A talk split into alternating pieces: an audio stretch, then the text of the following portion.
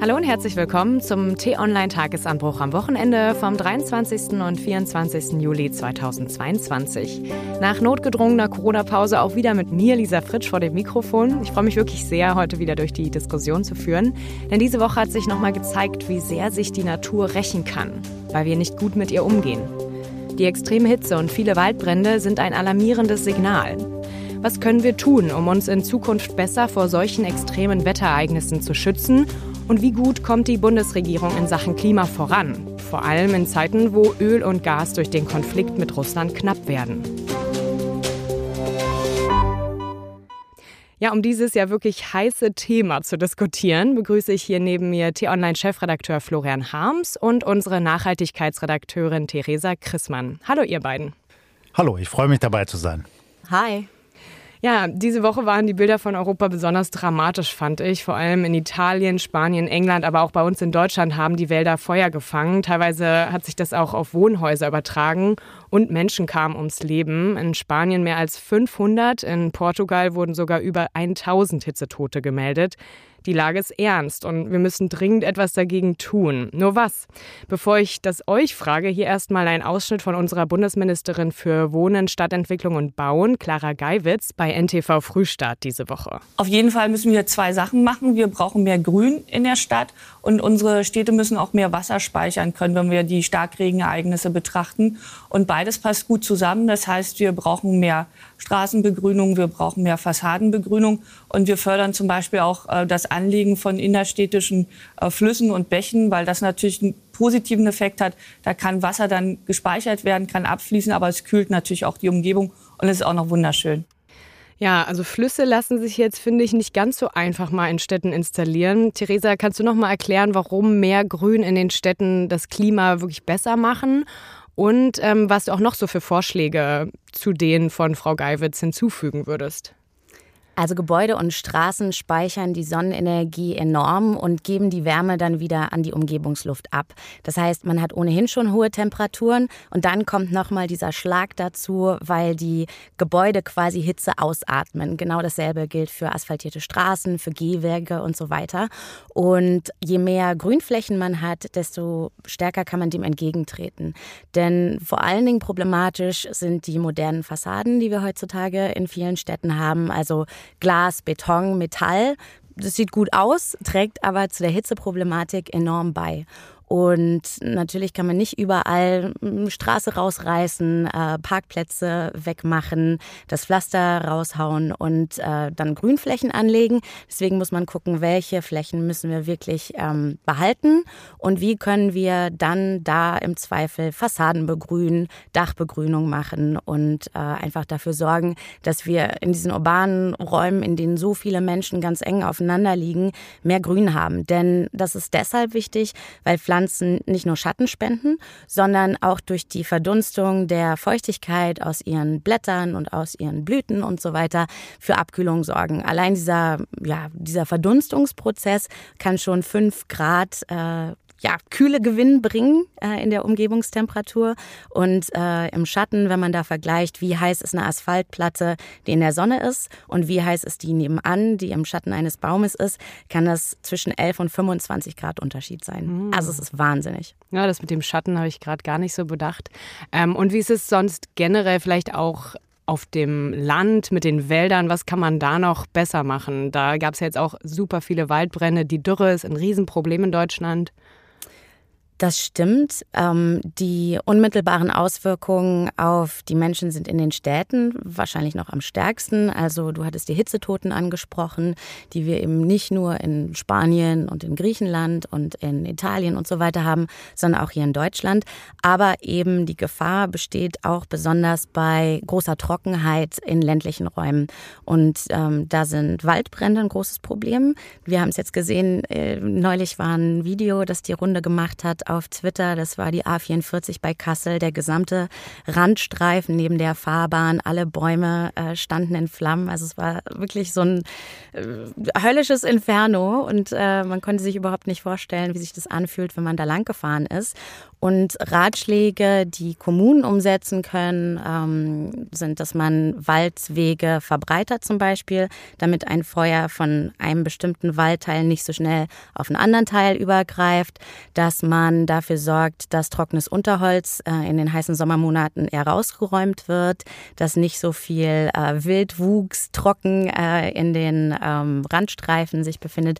Also dass man quasi das Futter für diese Waldbrände reduziert, dass wenn sich da was was entzündet, das nicht sofort komplett außer Kontrolle gerät. Hm. Ja, aber am Ende ist es ja auch die Sache, wer räumt das weg, wer bezahlt das. Ne? Also es kommt ja aus den Kommunen auch diese riesige Forderung vor allen Dingen nach langfristigen Förderprogrammen, weil ich glaube, die Förderprogramme, die jetzt der Bund eingeführt hat, sind meistens nur für ein oder zwei Jahre. Da kann eine Kommune natürlich nicht viel planen.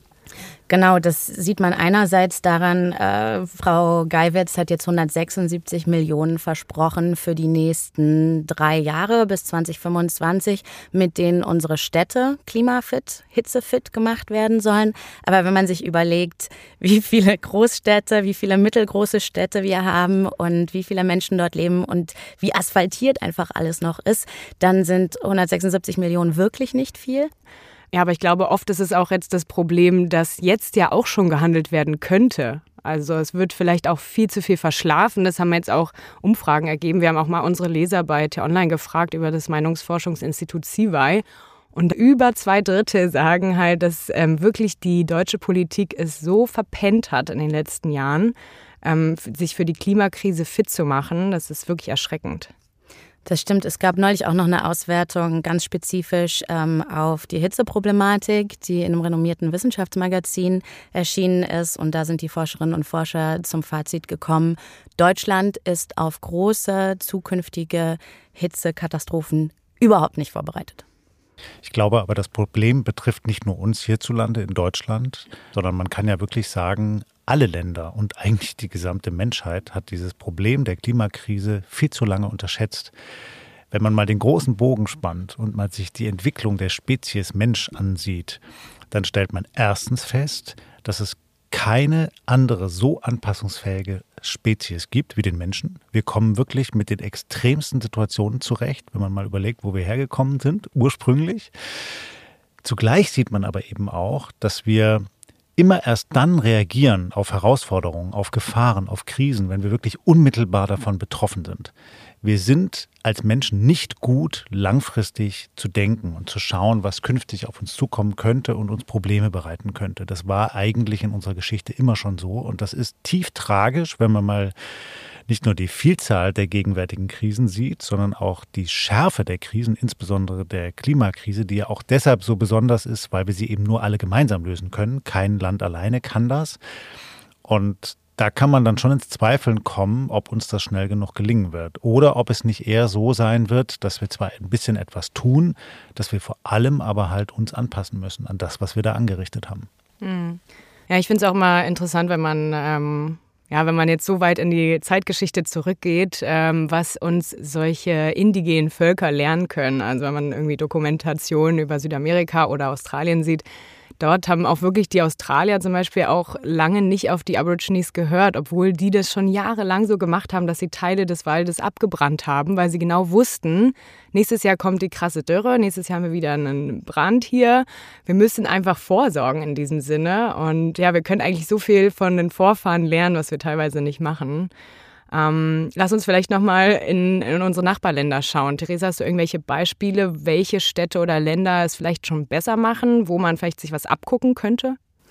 Ich glaube, Frankreich hat schon ganz gut vorgesorgt. Ich weiß nicht, ob es jetzt für das reicht, was uns im Zweifel noch erwartet, aber jetzt so für die Problematik, die wir hier in Deutschland und überall in Europa haben, da sind die besser aufgestellt. Und zwar 2003, ihr erinnert euch, war der erste riesengroße Hitzesommer ähm, so in den letzten paar Jahrzehnten. Es gab viele Hitzetote, äh, vor allen Dingen in Frankreich. Zwischen 15.000 bis 20.000 Leute sind da gestorben an den äh, Folgen von Hitzeerschöpfung, ähm, Kreislaufkollaps und so weiter. Und da hat sich dann die französische Regierung gedacht, okay, das wollen wir nicht nochmal riskieren und haben schon im nächsten Jahr einen nationalen Hitzeaktionsplan vorgestellt. Der hat vier Stufen Und äh, die Gebiete in Frankreich können dann jeweils nach den Wettervorhersagen angeben, okay, es ist Warnstufe 1, 2, 3, 4 und dann dadurch werden verschiedene Maßnahmen getriggert. Das beginnt ja recht niedrigschwellig mit äh, Infokampagnen und äh, Hitzewarnungen, die auch über ne, die offiziellen Kanäle dann äh, an die Leute gebracht werden und steigert sich dann. Als nächstes äh, gibt es zum Beispiel Listen mit Menschen über 65 Jahre, die im Zweifel besonders gefährdet sind. Da kümmern sich dann die Sozialdienste darum, die abzutelefonieren, zu sagen, trinkt ihr genug, ihr dürft über Mittag nicht rausgehen und so weiter, was ja vor allen Dingen bei älteren Menschen, die die Hitze nicht mehr so wahrnehmen, aber für die die trotzdem extrem gefährlich ist, sehr wichtig ist, daran erinnert zu werden. Vielleicht kennt ihr das von euren Eltern, Großeltern, die vergessen auch zu trinken, selbst wenn es nicht heiß ist, weil man dieses Durstgefühl nicht mehr so erlebt. Und es wird so schnell so gefährlich, dass da die französische Regierung gesagt hat, okay, die verletzlichsten Leute in unserer Bevölkerung müssen wir in diesen Momenten besonders schützen. Und äh, genau, das geht immer höher. Als letztes ist dann äh, eine besondere Alarmbereitschaft für die Notdienste. Es gibt ein Hitzenottelefon, an das man sich wenden kann. Also wenn man das mit der Situation bei uns gerade vergleicht, ähm, ist da auch schon ordentlich Luft nach oben noch. Hm. Ich sehe, dass es so ein Stichwort ist, Kommunikation eigentlich, das, was man vielleicht im ersten Moment nicht so sieht, wenn man an Hitze denkt, aber es ist so wichtig und das haben wir jetzt auch bei der Flut gesehen, ne? auch andere extreme Wetterereignisse, die Kommunikation ist einfach das A und O. Und da kann man wieder zurückspielen auf die Digitalisierung in unserem Land. Also ich habe immer so einen Traum von so einer App, dass jeder so äh, Berlin-App, Brandenburg-App und dann kommen da immer die aktuellen Warnungen. Das es hört sich an, als wäre es einfach umzusetzen. Wahrscheinlich ist es super umständlich, aber das, das, Lustige ist ja, wenn man äh, Google aktiv einigermaßen auf seinem Telefon benutzt, dann kriegt man da Hitzewarnung für die eigene Stadt. Es wird angezeigt, äh, Hitzewarnung in diesem Bereich, in diesem Bereich. Und äh, ja, in den vergangenen Wochen, wo wir jetzt schon mehrere Hitzeepisoden hatten, Katwan hatte nichts zu bieten, Nina hatte nichts zu bieten. Also die offiziellen Katastrophenwarn-Apps der Bundesregierung. Ähm, da wurde entschieden, okay, das ist vielleicht doch nicht so dringend. Ja, und es ist wirklich das Problem, das du gerade angesprochen hast, Lisa, mit der Digitalisierung. Denn die Instrumente wären eigentlich da. Man könnte auch beispielsweise in Zusammenarbeit mit großen Konzernen wie Google das relativ schnell aufsetzen, wenn es eben in den Behörden in Deutschland mehr Know-how und auch mehr Willen gäbe, das wirklich anzupacken. Eine weitere Schwierigkeit dabei ist unser Föderalismus, dass halt jedes Bundesland seinen eigenen Krisenplan hat im Falle einer Katastrophe. Das haben wir bei Corona schon vielfach bemängelt und das sehen wir jetzt eben in solchen Fällen auch.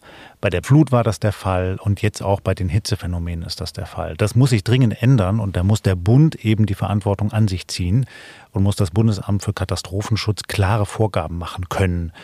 Idealerweise sollte es so sein, dass jeder irgendwann eigentlich vorinstalliert auf seinem Smartphone so eine entsprechende App hat, die nicht nur warnt, sondern die auch regelmäßig Informationen ausliefert, wie der Zustand gerade ist in verschiedenen Landesteilen.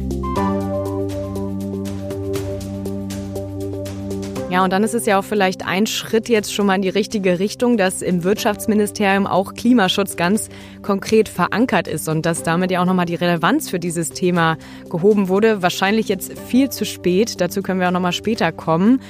Denn ein wichtiger Aspekt beim Klimaschutz ist natürlich auch von den fossilen Brennstoffen wegzukommen wie Gas. Da ging es auch diese Woche vor allen Dingen auch um das Gas aus Russland. In der Pipeline Nord Stream 1 soll jetzt wieder Gas fließen. Die Wartungsarbeiten sind abgeschlossen. War also die ganze Panikmache vorher umsonst, Florian? Nein und ja. Also sagen wir mal Jein. Also Panikmache ist bestimmt nie gut. Dass wir alarmiert gewesen sind, war sicherlich richtig, denn der Gasfluss ist schon vorher gedrosselt worden und Deutschland ist in seiner gesamten Industrie, aber auch in den Privathaushalten zu großen Teilen abhängig von diesen Lieferungen aus Russland. Und de facto hat Putin uns in der Hand. So. Und er hat sehr klug, sehr taktisch gehandelt, indem er eben zwar jetzt wieder etwas Gas fließen lässt seit Donnerstag, aber nicht die maximal mögliche Menge, also ungefähr ein Drittel. Und damit hat er uns in der Hand. Und der kann jetzt immer so am Gashahn drehen, mal ein bisschen auf, mal ein bisschen zu. Und dann wird es irgendwann kühler, kommt der Herbst, kommt der Winter. Und es wird immer Alarm herrschen hierzulande. Und viele Medien werden das sehr schrill berichten. Auch in der Politik werden viele schrille Stimmen hören sein. Und das füttert dann genau diese Atmosphäre, die ein Despot wie Putin hier im Westen herstellen will, nämlich eine Angst, so, dass wir uns eigentlich, Entschuldigung, selber fertig machen.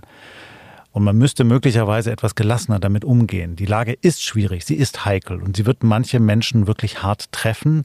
Aber nochmal, hier in Deutschland muss niemand verdursten, niemand verhungern und niemand erfrieren in seiner Wohnung. Hm, genau diesen Stichwort, das habe ich auch ähm, auf NTV, da war nämlich der ähm, CDU-Politiker von der Klimaunion, Thomas Heilmann, im Interview und er hat Folgendes gesagt. Wir können nicht gezielt einzelne Abnehmer in der Gasleitung vom Gas wegnehmen. Das geht nur freiwillig. Aber die Gasrechnung muss teuer sein, sonst sparen die Leute mhm. nicht. Deswegen ist es falsch, was auch Frau Esken gerade in den Nachrichten gefordert hat, die Preise künstlich zu dämpfen. Die Preise müssen wirken. Das heißt, es muss teuer sein, damit die Leute sparen. Und dann müssen wir den Menschen unabhängig von ihrem Verbrauch Geld geben. Also es ist nicht so, dass wir die Verbraucherinnen und Verbraucher alleine lassen wollen. Wir geben ihnen dann so und so viel 100 Euro, unabhängig davon, wie hoch ihre Gasrechnung ist. Ja, also diese ganze Panikmache, ähm, sie werden in einer kalten Wohnung sitzen im Winter, stimmt eigentlich nicht. So jedenfalls nicht. Und dieses Argument hier ist ja schlüssig und es betrifft nicht nur die Frage der Gaslieferungen, sondern auch diesen unseligen Tankrabatt.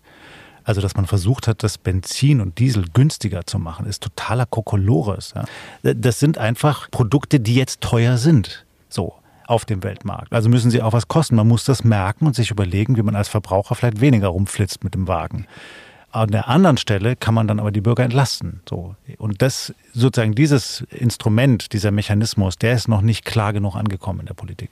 Ja, genau das mit dem Tankrabatt hat auch Herr Heilmann nochmal in dem Interview mit NTV gesagt, dass das eigentlich gar keine hilfreiche Maßnahme für die Wirtschaft war. Und darüber haben wir auch letzte Woche hier im Podcast darüber geredet, über die Gaskrise und den Tankrabatt. Also Liebe Hörerinnen und Hörer, wenn Sie die Folge noch nicht gehört haben, empfehle ich die auf jeden Fall vom Freitag, den 15. Juli. Ich packe auch den Link dazu nochmal in die Show Notes. Ja, und Wirtschaftsminister Habeck hat darauf bezogen ja am Donnerstag ein weiteres Paket zur Energiesicherung angekündigt. Die Gasspeicher sollen ab Herbst voller sein als bisher, damit wir durch den Winter kommen und vorläufig stillgelegte Braunkohlekraftwerke sollen wieder ans Netz geholt werden. Da bleibt uns nur zu hoffen, dass wir auch nur genug Gas in unsere Speicher bekommen. Und dafür hat die EU diese Woche ihren Notfallplan Gas vorgestellt. Florian, was steckt denn da dahinter? Könnte das eine Hilfe für unseren nächsten Winter sein? Ja, schon. Also die EU muss dringend handeln an dieser Front. Und äh, daran kann sich auch zeigen, ob Europa überhaupt noch handlungsfähig ist als gemeinsamer Staatenverbund. Denn diese Herausforderung des zu wenigen Gases, die betrifft uns ja alle. In Deutschland genauso wie in anderen Ländern. Wir sind besonders abhängig von Russland, weil wir von dort einen großen Teil unseres Gases beziehen.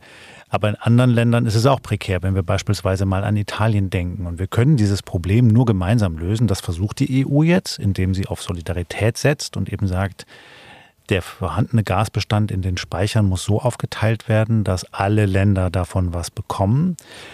Ob Europa und die Staaten wirklich dazu in der Lage sind und wir dann zum Beispiel in Deutschland aus Holland Gas kriegen, oder ob wir bereit sind, noch mehr abzugeben, zum Beispiel nach Spanien, das bleibt noch zu fragen ob das wirklich klappen kann. Die EU hat einen Plan. Sie hat auch gesagt, wenn nicht genug Gas da ist, dann muss man an bestimmten Stellen eben sparen. Also diese 15 Prozent, die alle Staaten jetzt einsparen sollen, da kann man mit unterschiedlichen Vorschlägen arbeiten. Aber ich bin schon sehr gespannt, ob das wirklich funktionieren kann oder ob nicht dann am Ende eben unter dem Druck und mit dieser öffentlich geschürten Angst doch die nationalen Egoismen sich durchsetzen werden. Ähm, wäre denn die Infrastruktur dafür da oder wäre das ein Problem? Nein, die Infrastruktur ist da, sie ist etwas komplex, aber es gibt eigentlich überall innerhalb Europas auf dem Kontinent Gasleitungen, die man einsetzen kann. Hm. Und ähm, wäre Holland wirklich ein Land, das uns ähm, etwas liefern könnte? Ja, die Holländer haben ganz gut gewirtschaftet mit ihrem Gashaushalt und die haben ziemlich volle Speicher. Und ja, davon könnten wir was bekommen. Weil haben die mehr LNG-Terminals zum Beispiel? Oder? Mehr LNG und auch einfach anders gehaushaltet. Ah, interessant. Ja, ähm, und apropos Gas, es ist natürlich auch ein Riesenthema, ähm, jetzt endlich von den fossilen Brennstoffen wegzukommen. Da wäre der Ausbau erneuerbarer Energien, umso schneller er gehen würde, natürlich ein Ziel und ein Wunsch. Da gab es auch Anfang dieser Woche eine sehr erfreuliche Nachricht. Deutschland hat nämlich noch nie so viel Solarstrom produziert wie in den letzten Monaten. Der Anteil der erneuerbaren Energien am Bruttostromverbrauch liegt im ersten Halbjahr bei etwa 49 Prozent. Im gesamten vergangenen vergangenen Jahr waren es noch 41 Prozent. Theresa, sind wir damit auf einem guten Weg? Also es ist auf jeden Fall so, wir hatten äh, allein im März einen der sonnigsten Monate seit Beginn der Wetteraufzeichnungen und das ist auch äh, ein Nebeneffekt, wird vermutet, äh, der klimatischen Entwicklung, dass die Jahre zunehmend sonniger werden. Nicht nur heißer, sondern auch sonniger. Und davon profitiert natürlich äh, unsere äh, Produktion von erneuerbaren Energien. Aber dennoch sind wir weit hinter dem zurück, was eigentlich längst sein müsste. Äh, das lässt sich ganz einfach daran schon messen, wo wir gerade stehen und wo wir bis zum nächsten großen Ziel ja hinkommen wollen. Und das hat sich das Deutsche Institut für Wirtschaftsforschung äh, kürzlich angeschaut und damit gezeigt, dass der Aufholbedarf riesig ist und wir eigentlich nur noch ja, knapp acht Jahre haben, um dahin zu kommen, wo wir hinwollen. Also bei unserer Fähigkeit, grünen Wasserstoff herzustellen, äh, ist die Lücke riesig. Und äh, dann, man muss natürlich grün, für grünen Wasserstoff äh, kann man auch nur erneuerbaren Strom nutzen. Und Photovoltaik äh, und Windkraft auf See haben einfach eine riesige Kluft zwischen dem, äh, wo wir hinwollen und äh, dem, was versprochen ist und der Realität. Ähm, und hast du da auch konkrete Zahlen, die du irgendwie liefern könntest? Dann kann man das immer ganz gut vergleichen. Ja, also wenn man jetzt ähm, zum Beispiel den grünen Wasserstoff nimmt, äh, da wollen wir bis 2030 eigentlich bei 10 Gigawatt sogenannte Elektrolysekapazität sein. Das heißt, wir wollen ähm, so viel grünen Wasserstoff herstellen können. 10 Gigawatt. Äh, das würde reichen, um zum Beispiel ein Drittel der deutschen Stahlherstellung komplett klimaneutral zu machen und wäre schon echt äh, ein guter Fortschritt. Aber dann guckt man, wo die aktuelle Kapazität äh, für die Herstellung grünen Wasserstoffs liegt in Deutschland und äh, das sind 60 Megawatt. Wenn man das mal so vergleicht, ähm, das entspricht ungefähr der energetischen Leistung, die 30.000 Wasserkocher am Laufen halten würden. Also äh, ja, der, äh, die Diskrepanz ist da schon groß und ähm, bei der Stromerzeugung an sich äh, ist es ebenfalls so, denn äh, mit Photovoltaik und Windenergie geht es eigentlich so langsam weiter wie bisher und äh, wenn das so weiterläuft, kann die Regierung niemals ihre Ziele für 2030 erreichen. Im Durchschnitt, wir hatten jetzt äh, ein ganz gutes erstes Halbjahr, aber im Durchschnitt stammen momentan 42 Prozent des Stroms aus grünen Quellen. In acht Jahren soll der Anteil bei insgesamt 80 Prozent liegen, also quasi fast das Doppelte. Und äh, wenn man dann schaut, wie viel mehr Windräder, wie viel mehr Photovoltaikanlagen in der Zwischenzeit zugebaut werden müssten, dann müssen wir uns echt sputen. Denn äh, die Geschwindigkeit beim Ausbau der äh, Solarstromkapazitäten müsste es dreimal so schnell gehen wie aktuell. Und bei Windkraft auf See, was halt auch ein echt großes Potenzial wäre, sogar viermal so schnell wie im Moment. Und ähm, die Hoffnung ist halt, dass die Weichen, die die Regierung in den vergangenen Wochen gestellt hat mit ihrem Energiepaket, da uns in die richtige Richtung lenken. Aber ob sie wirklich dann mit ihren Vorschlägen durchkommen, müssen wir sehen. Und ob es dann auch wirklich so schnell geht, wie wir hoffen. Also schimpft mich einen Defetisten, aber ich behaupte jetzt mal, das wird niemals klappen und es wird niemals reichen. Es gibt wirklich eine wachsende Kluft zwischen dem, was man politisch machen möchte und was auch nicht nur Lippenbekenntnisse sind, sondern auch wirklich das ernst gemeinte Bemühen, die richtigen Antworten zu geben auf die Klimakrise. Und auf der anderen Seite dem, was wirklich konkret getan wird. Und es passiert ja einiges. Und in Deutschland haben jetzt auch wirklich die meisten Entscheider verstanden. Sogar die CDU fordert jetzt ein Tempolimit. Also wo sind wir denn angekommen im Jahr 2022? Es passiert ja was. Es wird alles nicht reichen in diesem Tempo. Und es wird einfach nicht gelingen, dass wir schnell genug unsere Wirtschaft auf nachhaltige Produktion umbauen. Und dass wir auch die Haushalte so entsprechend ausstatten können, dass wir als Pionierland vorangehen können, um anderen dann zu helfen, mit modernen Technologien auch sich selber umzubauen. Mhm. Denn das ist ja eigentlich der dahinterstehende Gedanke, so weil Deutschland eine starke Wirtschaftsnation ist. Das wird nicht reichen, das wird nicht in dieser Zeitspanne gehen. Nochmal die bereits im letzten Podcast zitierte Studie des Helmholtz-Instituts. Der erste Kipppunkt des Klimas um 1,5 Prozent Erwärmung könnte schon 2026 stattfinden. Vielleicht ist ein Jahr später oder zwei, aber es wird viel schneller wahrscheinlich kommen als gedacht. Das ist eine gigantische Gefahr, das ist ein Risiko und wir werden Zustände, wie wir sie jetzt in der Hitzewelle erlebt haben, möglicherweise künftig jedes oder jedes zweite Jahr erleben mit den Hitzetoten, mit Überschwemmungen, mit ähm, Orkanen, mit Stürmen, mit allem, was dazugehört. Und dann in der Nachfolge natürlich, Menschen werden ihre Heimat verlieren, sie werden ihre Heimat verlassen, es wird Migration ausgelöst, etc. etc bei einer Weltbevölkerung von mehr als acht Milliarden Menschen prekäre Zustände. So, jetzt habe ich den Teufel an die Wand gemalt. Was folgt daraus? Wenn man sich mit der Literatur beschäftigt, wenn man mal ein bisschen äh, versucht zu verstehen, was auch visionäre Denker formulieren, dann heißt das, klar können Technologien helfen, keine Frage, aber sie werden nicht schnell genug kommen. Es wird nur gehen, indem wir alle zu Verzicht bereit sind. Wir alle müssen verzichten. So ehrlich müssen wir uns machen und das macht bislang keiner der politisch Handelnden. Das wirklich der Bevölkerung zuzumuten. Und dabei reicht es eben nicht zu sagen, liebe Leute, wechselt mal euren Duschkopf aus. Ja? Mhm. Es wird viel weiter gehen müssen. Dieser, dieser Konflikt zwischen wiedergewählt werden und sich eigentlich unbeliebt machen müssen, ist eben der Knackpunkt. Ich sehe das auch. Ja. Ich habe auch eine ähnliche, eher ähm, erschütternde Meinung noch. Die hast du mir vorher ähm, zugespielt, Theresa, von der Taz-Redakteurin Ulrike Herrmann. Das hat mich sehr schockiert. Ähm, es geht darum, dass Industriebetriebe, wie was du gerade angesprochen hast, Florian, die Wirtschaft, zum Beispiel Chemiekonzerne auf Ökoenergie, wenn die umstellen wollen, da sind die Ergebnisse der Studien so erschütternd. Wir hören mal rein. Bei der Chemieindustrie kam raus, dass wenn Sie alles auf grüne Energie umstellen, also sowohl die Energieversorgung selbst wie auch die Grundstoffe, also die Chemieindustrie arbeitet ja mit Kohlenstoff als Grundstoff, der müsste dann auch irgendwie grün hergestellt werden. Wenn man das alles umstellt, dann braucht die äh, deutsche äh, Chemieindustrie 685 äh, Terawattstunden im Jahr. Das ist mehr Strom, als ganz Deutschland heute verbraucht. So, das heißt, die Industrie ist eigentlich äh, bereit, auf äh, Klimaenergie umzustellen, Ökoenergie umzustellen. Nur stellt sich dann raus, diese Ökoenergie gibt's nicht. Und äh, wird es auch nicht geben. Das heißt, äh, worauf wir eigentlich rauslaufen, ist, dass wir unsere Wirtschaft schrumpfen müssen, wenn wir klimaneutral produzieren wollen. Da geht's wieder um diese Verzichtsthematik auch, die du eben ja schon angesprochen hast, Florian. Genau. Und das heißt einfach, diese Lebenslüge, die wir gegenwärtig alle vor uns hertragen, auch die Politik, so wir können so weitermachen wie bisher, müssen aber halt umbauen, die wird nicht funktionieren. Also die wird sich auflösen müssen. Und Jetzt klang die Kollegin, die ich sehr schätze, gerade in ihrer Formulierung ja schon so, dass viele Leute wahrscheinlich sagen würden, ja nie und nimmer, wir können doch nicht hier unseren Wohlstand zurückbauen. Und wieso soll ich jetzt auf was verzichten? Es wird nicht anders gehen. Früher oder später werden wir gezwungen, da kommen wir an den Beginn des Podcasts zurück. Wir sind halt Menschen, die immer versuchen, irgendwie weiterzumachen. Erst dann, wenn wir wirklich am Abgrund stehen und der nächste Schritt das Runterfallen bedeuten würde, dann fangen wir an, uns zu verändern. Die Klimakrise ist so gravierend, dass wir uns das nicht erlauben können.